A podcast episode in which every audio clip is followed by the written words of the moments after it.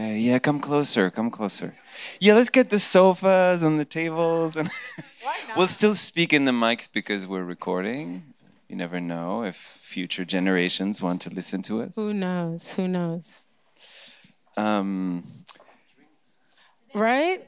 There was a bar yesterday, it's but okay. it's You'll, gone you'll just type. It's okay.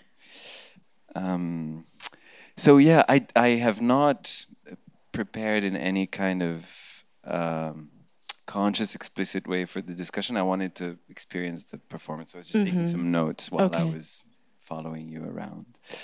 Um, and obviously, we spoke before. Yes. Uh, obviously, this is part of a program that has a certain logic to it. Um, but at the same time, I mean, as a, as a curator, of course, I work through articulating ideas and all of that. But I work also with trust and intuition, and this is a case of that. And I think in performance, it's it's necessary to some extent. So while I had seen uh, excerpts of this particular work on video, I didn't have a, a clear. Maybe I had an intellectual sense, but I didn't have a clear physical kind of experiential sense of, of what this performance was and means in its duration. Um, and so I was very much, um, I guess, surprised and affected by its physicalness and duration.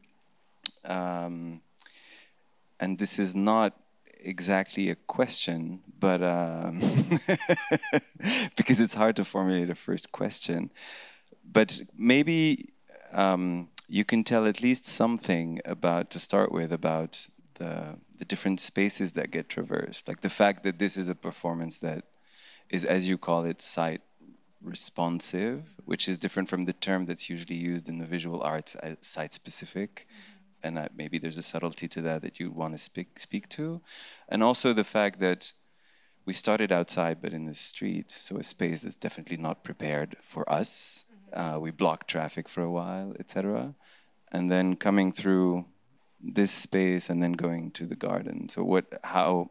Why is it important for this performance to go through spaces and um, and and this, what what is site responsive? And then maybe we can go more into the content, as it were. Um, hello, thank you all for coming. Thank you for the invitation. Um, this is an exercise in sort of a larger body of work um, and conceptual frame.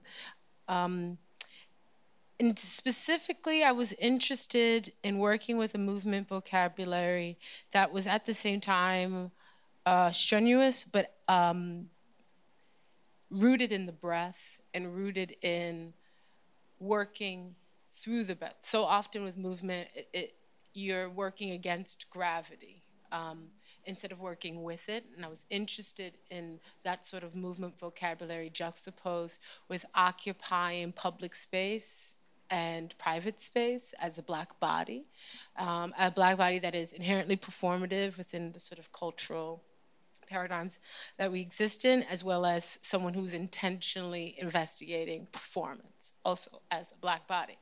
Um, and I was interested in having those two worlds collide. Um, of challenging both myself and organizations to have hard conversations about who is allowed into the space, who is the viewer, why we have certain um, rules that are happenstance about viewership of particular types of performance. Um, those are some of the things that I was interested in creating a piece that would start in a public space. Uh, I try to find access into a private, performative, delineated stage space, and then also try and find exit, which is also then working with the architecture of the space, um, how during specific events, um, you then have a sort of social architecture that is created whether through security or staff people and the things that bodies have to navigate already, right? Specifically in societies and um, where uh, so often black bodies are policed um, and are controlled. Uh, I wanted to also uh, spend time as an artist really studying that what what is sort of um, just taken for granted uh, as a sort of double consciousness. A lot of time, it's like how how to navigate space, how to take up or not take up lots of space. Um, so that's really and, and for me in terms of spacing, it was more of a uh, a body awareness sort of math and geometry thing of like what in terms of the time that we had um, made most sense and what would have the most impact in terms of sight lines and perspective. So in a way kind of like planning a drawing or a painting right? You're thinking about um, vantage points. So that in in what made sense to me in my body as I was occupying the space. Also transparency. I'm a resident here, so I spend a lot of time in this building. So I I have um, somewhat of an advantage of knowing how people naturally um, occupy this space or don't regardless you know sometimes as an artist you have um, imaginaries of how the viewer you know, how you would like, wishful thinking, how you'd like them to interact with your work. And so often that's not the case. So it's it was great to be able to use some of my lived knowledge about this space and the events that I've um, attended here to be able to use that for the spacing in the in the work. Yeah, and so for those who were not here for the performance itself, you are so you have a costume on. Yeah. That's very a very kind of you know visible. It's not it's yeah, spa- spandex. Full body spandex unitard. Right. So you It can't is- miss it. You can't, you know, you, Galaxy. you It's are a galaxy performer on, on, on in Yes. space and you Mhm. have helium balloons uh, Attached. attached to your neck by Yes. uh, uh, what do you call that? Like a, it's A nylon quite a rope, string. it's a nylon Mhm. string, and and so there's a, it, I mean, there's a, it's a violent image, the string Mhm. around the neck, Yeah. obviously. But it's kind of offset by the eerie lightness of the balloons, right? Mhm. And most of them are white except for one. Mm-hmm. Um, can you speak to that a little bit? Um, in in a way, it is a reference to a material study that is like kind of uh, a through line through these sort of exercises in getting well soon. The disco ball is a object that I have been using um, for its light quality um, in space, but also uh, it as a symbol for me of dance music, of sociality, of queer culture, um, in relationship also to uh, remembrance. Yeah, so when I went to Party City, which is where I uh, obtained said balloons, I go there often. I was thinking about an arrangement that could uh, be somewhat referential, but also like light um, and not create space for both me and for the viewer. And then they had these clear balloons, and I was yeah, thinking um, about taking this symbol from a previous exercise, and that was what I did. And I think it works very well. Also in terms of light, um, because the balloons are clear and there's the, the reflective surface on um, the disco balloon, it definitely works well in, in relationship to the costume and then like my skin in space, things that I'm thinking about. What does that do in terms of the what you were talking about in terms of gravity? Because obviously the helium balloons are something that supposedly Mm-hmm. Yeah, well, soars, goes up, but throughout the performance, you're you're hardly ever standing up, right? You're always Mm-hmm. Yeah. in kind of negotiations with the ground, kind of uh, Mm-hmm. Yeah. different configurations of the body. Yeah. And- Well, in the beginning, I am like in mountain pose, right? Like just in a upright position, um, in a breathing exercise, which is the beginning of the piece. And if it's windy, there's a, a strong pull. If it isn't windy, it's a light pull. Um, and that pull is something that in uh, the concept in working in the studio that I really enjoyed in terms of being able to help manifest the sort of um, dir- like directionlessness and at the same time uh, personify the, the sort of like uh, what what is present when one is trying to fight against environmental you know uh, challenges that are so often unseen right? So in trying to develop a movement vocabulary for something that abstract, it was wonderful to have that experience you know, was working with balloons not for performance, but for more visual things, and um, happened on that. Um, as you do sometimes when you're in the studio and you just do things. Um, and it created the right sort of um, tension, similar to like when you're pulling a rubber band, right? For me, that allowed me to create the sort of um, insistent uh, pull between the, the lift and the groundedness of the music that you don't hear, but is something that's inherently inside of me, which is what the whole uh, thing is we, about. We don't hear the music, but we, we see it in some way, yes, right? Because once when mm-hmm. I mean the so the beginning of the piece is silent, as it mm-hmm. were, and then there is a piece of music that comes on mm-hmm. once we were inside for about fifteen minutes, more or less, until mm-hmm. you got to the the garden. But like then it appears retrospectively to the viewer, mm-hmm. me at least, that you were you were um, interacting with that music even mm-hmm. before it came on, yeah. right? In terms of some of your uh, the movements that your mouth mm-hmm. was making, you know, mm-hmm. there's breathing at the beginning, but then at certain yeah. point you're almost like trying to articulate something or singing, mm-hmm. or at least that's how it appears, right? Yeah. And it's in rhythm with this music before it and after it in some way. Yeah, yeah, definitely. Um, getting well soon. Yeah. What is that?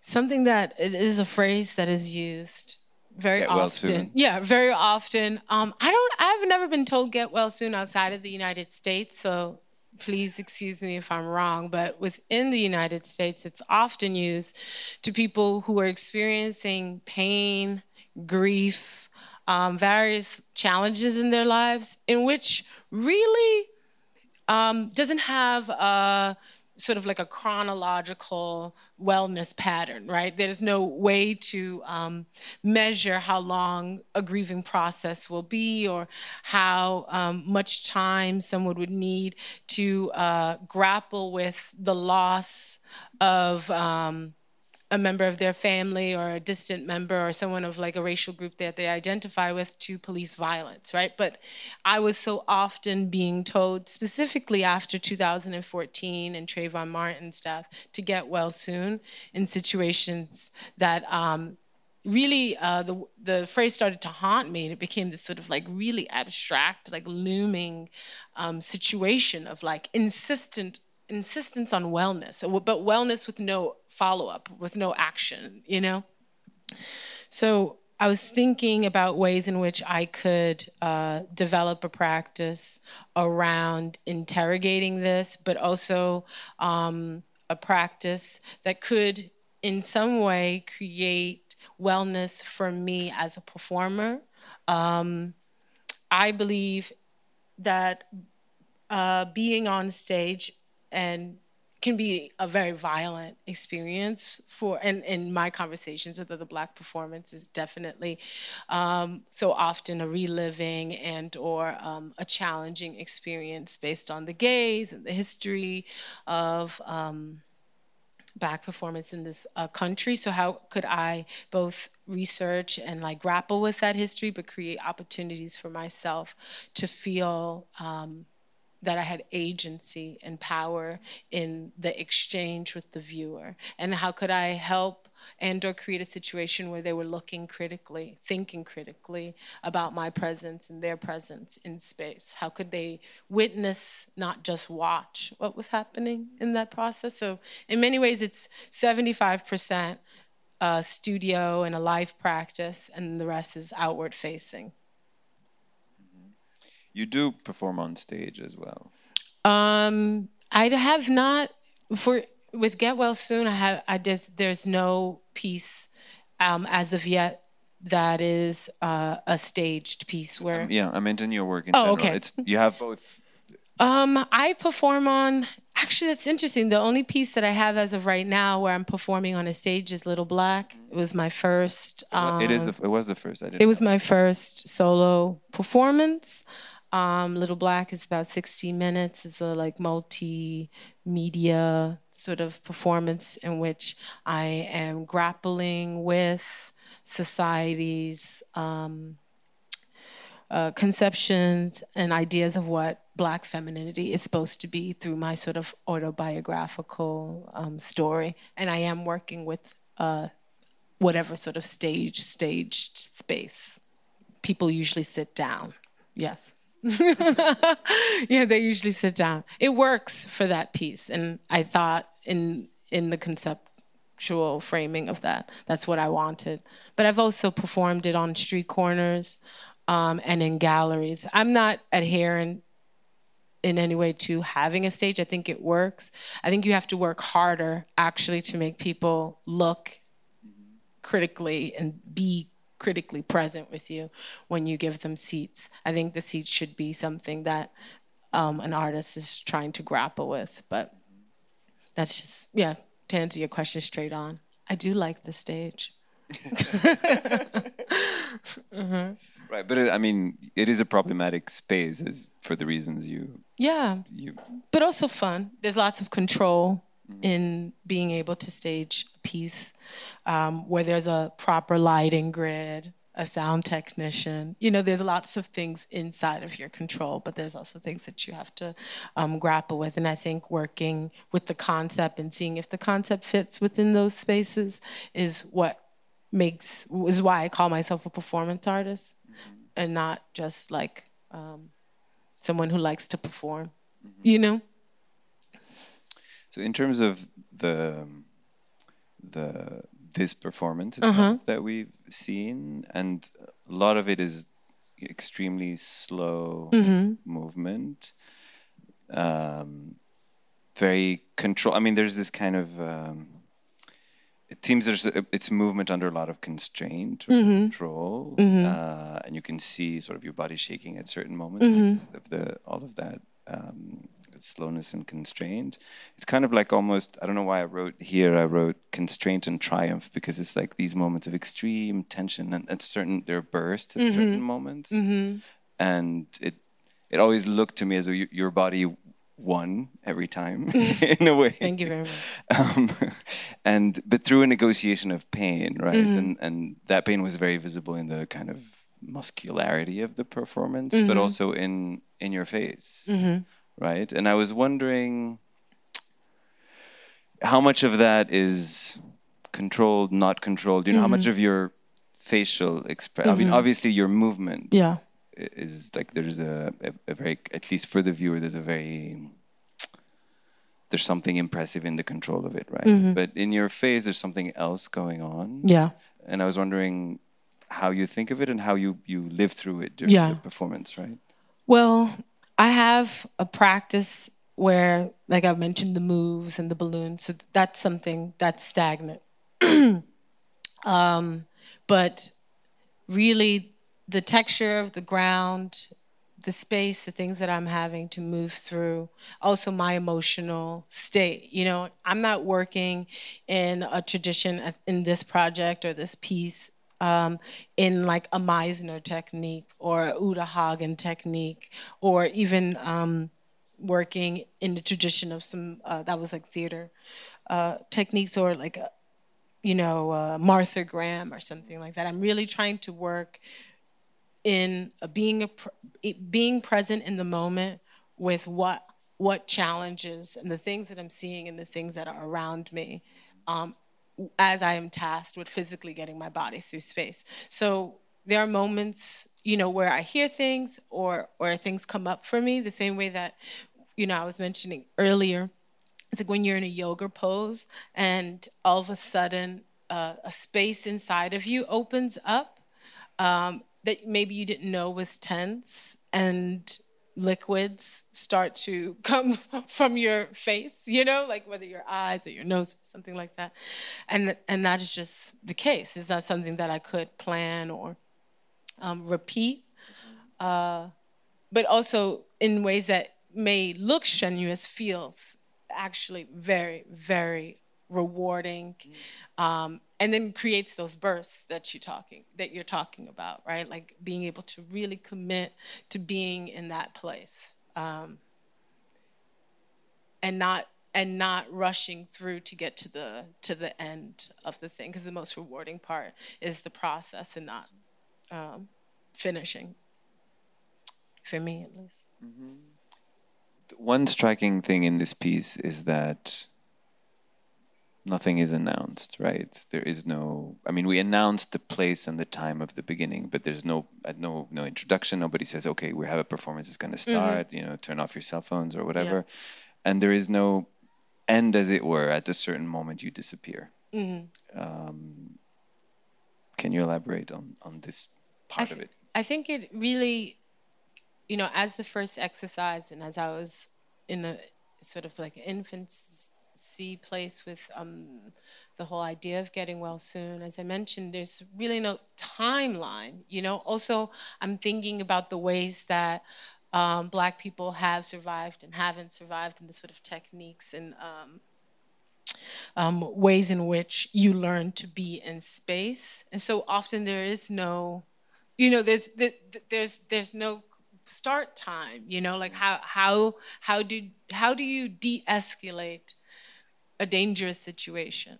How do you orient your body around those things? And and that's just where I am in this exercise, you know. So sometimes I am on the street in the beginning and it gets interrupted, right? And that happens. Or the police uh, come if there's not uh, someone advocating for me physically from the venue and interfere and ask what I'm doing, if I'm okay. And, you know, and that is just a part of the experience of trying to do this sort of work in public. Um, and I think that's what I'm trying to highlight is it can we, you can have a designated time, you can have all of those things, but there are things outside of your control that um, can either facilitate it happening in a, in a smooth way or uh, create some bumps in the road, you know?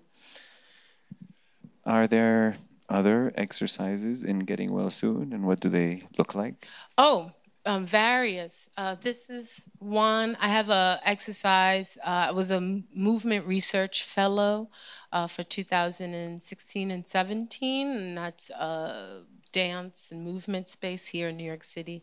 And I was thinking, a lot about movement vocabularies, ha ha ha, and had um, a lot of hours in studios, but didn't have uh, space to store physical objects. So I had to think um, outside of my obsession with my body in relationship to objects. I was thinking more about architecture. And I became obsessed with this space called Knockdown Center that's in Maspeth, Maspeth, Williamsburg. People call it different neighborhoods.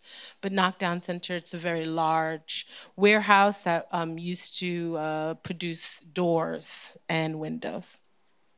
It's really, really expansive space. And I had been uh, studying light, the use of light as surveillance technique uh, for Black bodies in urban spaces.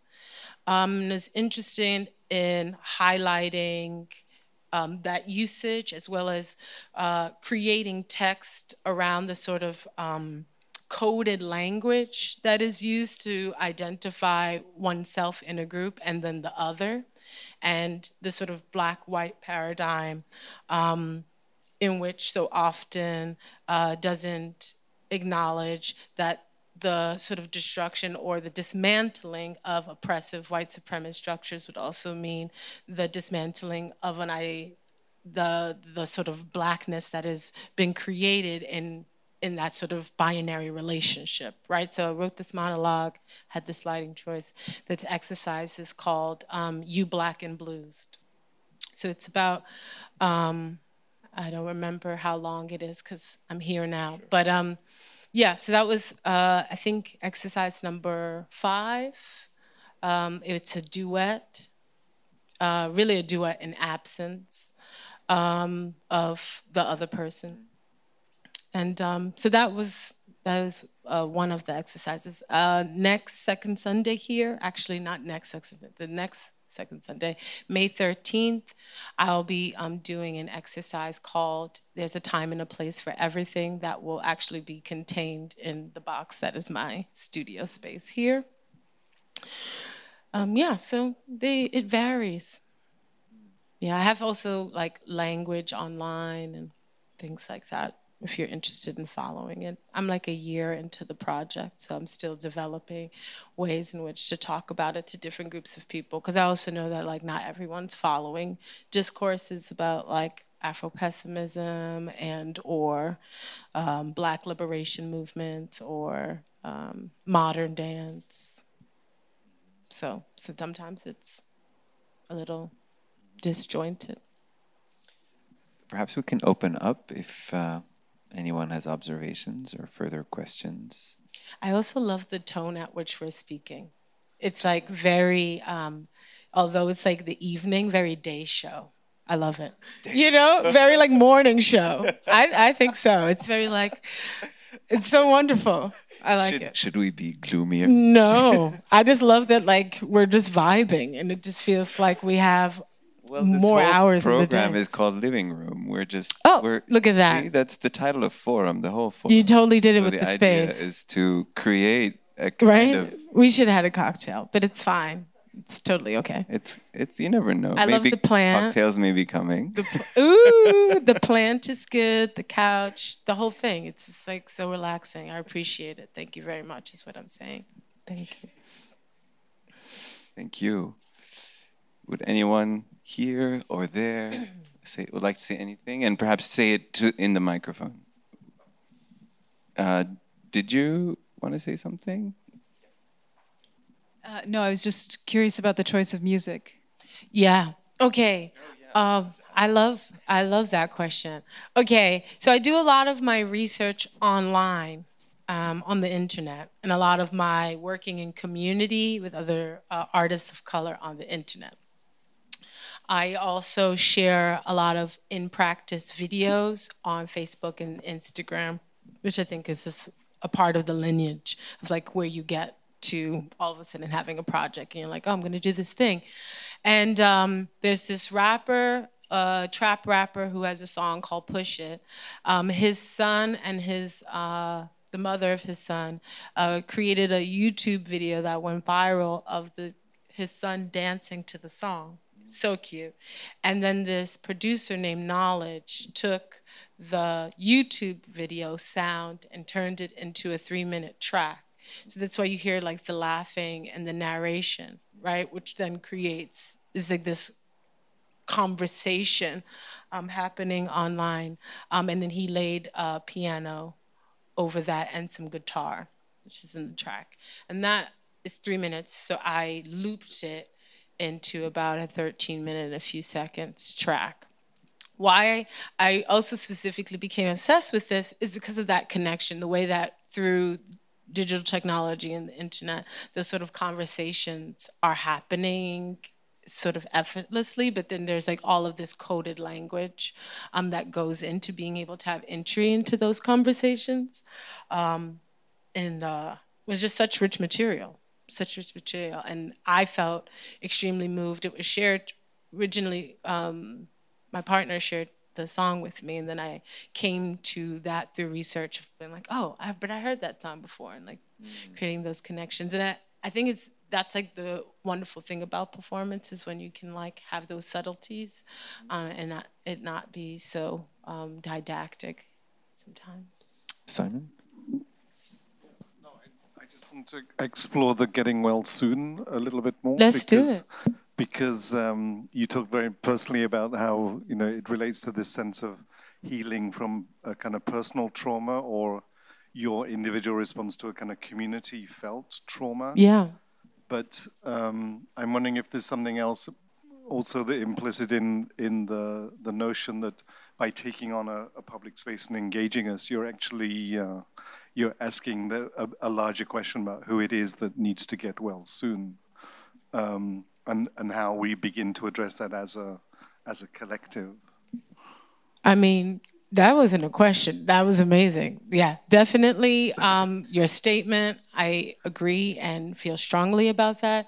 Uh, specifically with um, posing, you know, a performance in which I ask bodies to be present with me in a public space is definitely um, an opportunity in many ways to see also how care is or isn't enacted on particular bodies. Um, you know, moments like when there's traffic or how close or not close people will stand. Um, and uh, so that that is definitely something that I'm thinking about. But in terms of the whole the the title "Get Well Soon," it, there it's impossible um, and that sort of impossibility is uh, feels very rich to me. Um, specifically, and I'm jumping, but in relationship to the way that uh, the structures in which we live in, specifically our political system and sort of white supremacist structure, seem so impenetrable um, and it is a wonderful exercise to think beyond those limitations. I was a part of communities in Chicago who were doing a lot of community organizing around prison abolition. And it was a really, really tough, and it's still daily a tough exercise, one, to engage with a, a, a, a line of thought that says, can we have a society or can you imagine and build ways to of relational, relationality with people where we we build a society where we imagine infinite amounts of care um, and structures of accountability um, in, in a space where we, we have been trained and, and intimately desire social control and cages and um, uh, the sort of us versus them uh, paradigm, which also then relieves you, you of responsibility and that there's always clearly a monster. So in in I don't I'm sorry I'm just I went there and I don't remember, but yes, I feel like what you, what you said is what I'm feeling a lot of times, um, and what I'm posing, and I agree. And I'm also thinking all these other things and trying to figure out ways in which to uh, speak about this in wall text, which I'm not there yet. Um, but I definitely have a lot of things that I'm reading and lots of things that I'm feeling, and I'm definitely interested in continuing to have conversations and see how people are responding to some of the things that I'm currently still working through in my studio and in my own life practice. But yeah. Yes, of course. Uh, Simon, could you pass the microphone? Do you mind if I ask a question? Because I have seen the piece quite often. This person so far. is my partner. We're married. Sorry. It's okay. But there's always some there's always something new and something that I there are two things that all of a sudden pop up okay. for me. Okay. So the first aspect is about the sound and something that I have never recognized in the song, but that actually carries the song, which is the cheering, which is the uh huh, ah, yay. And you, you constantly hear that voice that we read as female, that is supporting, that is really holding the piece. And I realized that there is like an absence of that in the beginning when there is silence and it's in your body and then there is uh, the disappearance again at the end but it actually really carries the entire song. And it's i think that is more of, of a statement in terms of like also how how gender the pushing through and the supportive care is and how much that is marginalized and pushed into the, the, the background although it is like the one of the most important parts of the entire yeah. piece well before you get to the second thing i think that's the awesome part about the the like peeling back the layers of the song that knowledge then produced mm-hmm. and that i don't think i could have done as masterfully right? It, it, i'm not the product the producer of this song. It's it's the way that genesis creates a song about pushing it but really pushing drugs right? Like he's making a song about pushing drugs to take care of his family right? That i'm like i love a trap beat. He has a great voice. My body responds. And then his you know, the mother of his child, which the relationship to them is not necessarily explicitly shared on the internet, but this is the mother of his child, and the child loves and supports the father, and the mother is then cheering on this the child in his um, sort of performative reenactment of his father in relationship to the song, right? And but within her voice, I find possibility for myself mm-hmm. to move. And I think that is once again what I'm saying is why I love it so much because it doesn't feel didactic in the way of like needing to talk necessarily or make explicit uh, the intimate uh, the conversations about black intimacy and challenges and misogyny you know it, it is something that i think can be um, experienced um, in a way that i like once again i said i i was just so blown away that that was what i was um, brought to um, with the song specifically with repeating it a little bit more so that you start to hear that nuance you start to hear her laughing mm-hmm. and you start to you know the things that so often are um, erased from the conversation you know the things the, the one thing else the last thing i'll say about that is i was once at a residency and before we left, the facilitator says, when you go home, specifically if you have a partner who identifies as a woman, it's female, before you tell them all the great things that you did without them, all the wonderful new people that you met, think about the things that they are inherently doing for you to make it possible for you to be far away from them. And don't remind them of that distance, but remind them of the love that you have for them and the what what that love makes possible. And I would say that is in terms of like an exercise of thinking about care in relationship to getting well and like being present in those moments is what I'm like working, you know? So thank you very much. But also like Nana's an amazing curator. So she's just like over here, I'm like, oh, can I ask a question? But like, we're also having these conversations all the time. So thank, thank you. I could have asked you in private. no, but we want yeah, to hear. Yeah. I had a second part. What was the second part? I had the second part in terms of which like becomes more and more apparent the more I I am familiar with your practice and your thought process is the question of translatability and opacity mm-hmm. because the references are so like specific mm-hmm. um, and and it's like this this classic sort of like you either get the reference or you don't it's like when you look at a meme and the meme has a history online I, I, I only just entered the meme game about three years ago, I have to admit. But now I know. So now I'm one of those people who sees a meme and who's like, oh my God, and cracks up. And someone is like, what are you talking about? Why is this even funny? And then you have to explain the whole stuff. So can you speak a little bit about this like notion of translatability and non-translatability and like the um, troubling of viewership and when within that framework can someone really become a witness? Um, i think there's a lot of things going on there.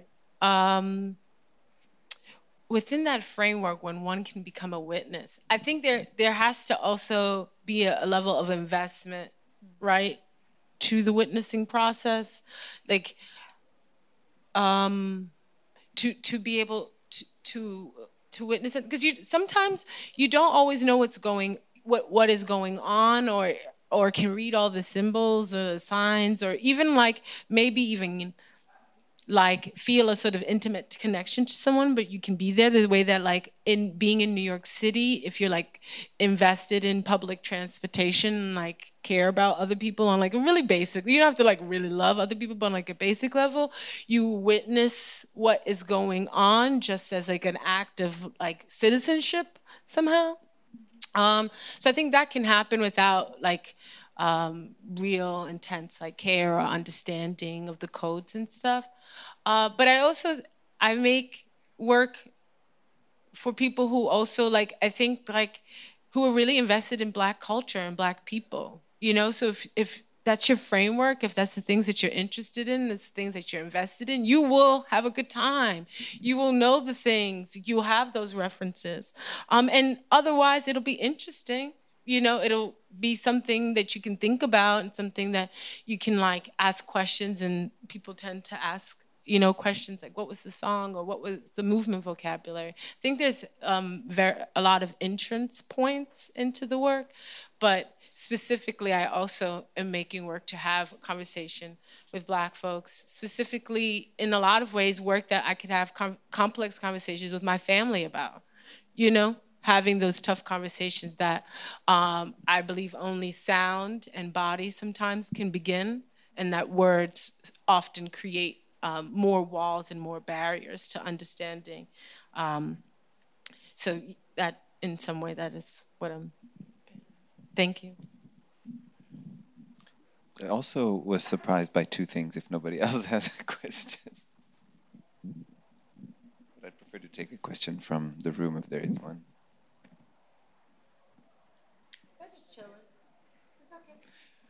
Yeah, the, the two things were well, one had to do with you, Nana, and and precisely with this question of witnessing, because I was thinking about it a lot in terms of in terms of the viewers kind of following you around, obviously, and so being in a in a structure that's different from the intentionality of going to a theater and sitting down and watching a show. So they cho- they choose to follow you around. They don't necessarily have to, and and they hadn't necessarily come specifically for it. And so this and the fact that what I was saying earlier about your face and what you were saying about the emotions you're going through. So we're witnessing something more than the technicality of a show, of a, of a performance. But the, the, the thing that struck me in relation to Nana is when we were outside on the street and, and Nana literally uh, put her body on the line in some way. I mean, it, you were not in danger, but it seemed you were intentionally standing in the middle of the street to force the cars to go around uh, while you were you were crossing. And I don't know if that was something you had discussed or not, or you know. So it's in a way it's a question for you. no, we didn't discuss. We didn't discuss. No, no, we didn't discuss it at all. I was not even sure if I'd be here today. Yeah, she was. Right. No. But it was um, an extremely inter- visually. It was an extremely and it performative Yeah. moment. You were you were. Um, you were, uh, I mean, you were you were wearing black. all of a sudden she was in dialogue, right? It was She- like a was- monologue that happened, and someone interjects. Yeah, like, suddenly there was this other Yeah. this counterpart that was there, and you were and and it was the time where you were starting to actually move horizontally. You were standing upright, you know, Mm-hmm. Yeah. vertical in the middle of the street. Yeah, it's an interesting thing because I have performed it in other spaces and have had cars either like maybe attempt to hit me. Like I'm, you know, in a zone, so like I'm seeing the things, but I'm also like testing the limits and like how much people will can understand or will understand that they just need to stop, right? Like they don't have to understand it's a performance or nothing. It's like someone in the road. So like maybe you should just wait. Usually don't take that long. And in some cases that happens, right? And in that moment, the, it, the viewer has a choice. The same way that in our we have a culture and which really inspires some of the, these choices. We have a culture where you'll see a violent act on a video posted online. And so often I think to myself, the person made a choice to document and you don't hear their voice and you don't see them interject in the thing they allow it to play out as if they were an invisible voyeuristic uh, body that had no agency um, so there's this moment of like will people break that? Well, there's no fourth wall because we're not in the theater right? So will they break what they imagine is uh, the boundary between me and them to to interfere or will they not? Is it something that i am then um, charged with having to take care of? And sometimes i have to take care of it and other times not you know? Uh, yeah. I, like like right before i started i was a little nervous because there was a police van. Yes. and the last public performance I did, uh, I was like uh, approached by the police really aggressively in the Bronx, and I was like so in that moment of like, oh my god, like I like had my back to the street, and then like when I turned around, this like very large police officer was coming towards me really aggressively, asking me if I was okay. He might he, he might as well just been like, "Are you well? Are you well?" You know, because it was like, "Are you okay?" And it was just like startling. You know, soon get. Um, and then someone like ran darted across the street because you know it's also this um, uh, seductive thing right we have this history of image moving images and still images of like wanting to somehow see what plays out you know without interfering but then it, it yeah. yeah you know there's that that next thing so we didn't plan it but i'm glad that she did that that was nice well, there were other occasions because I've seen it so often mm-hmm. where actually it's also in- indicative of the space where you're at. Because there are spaces at Knockdown Center where literally the entire audience blocked the road. Right. It was and it was like a, a, four a four lane road too, so it wasn't like yeah. an easy road to block. And no. it was like tons there were, of people. Yes, I was running back and forth, very nervous.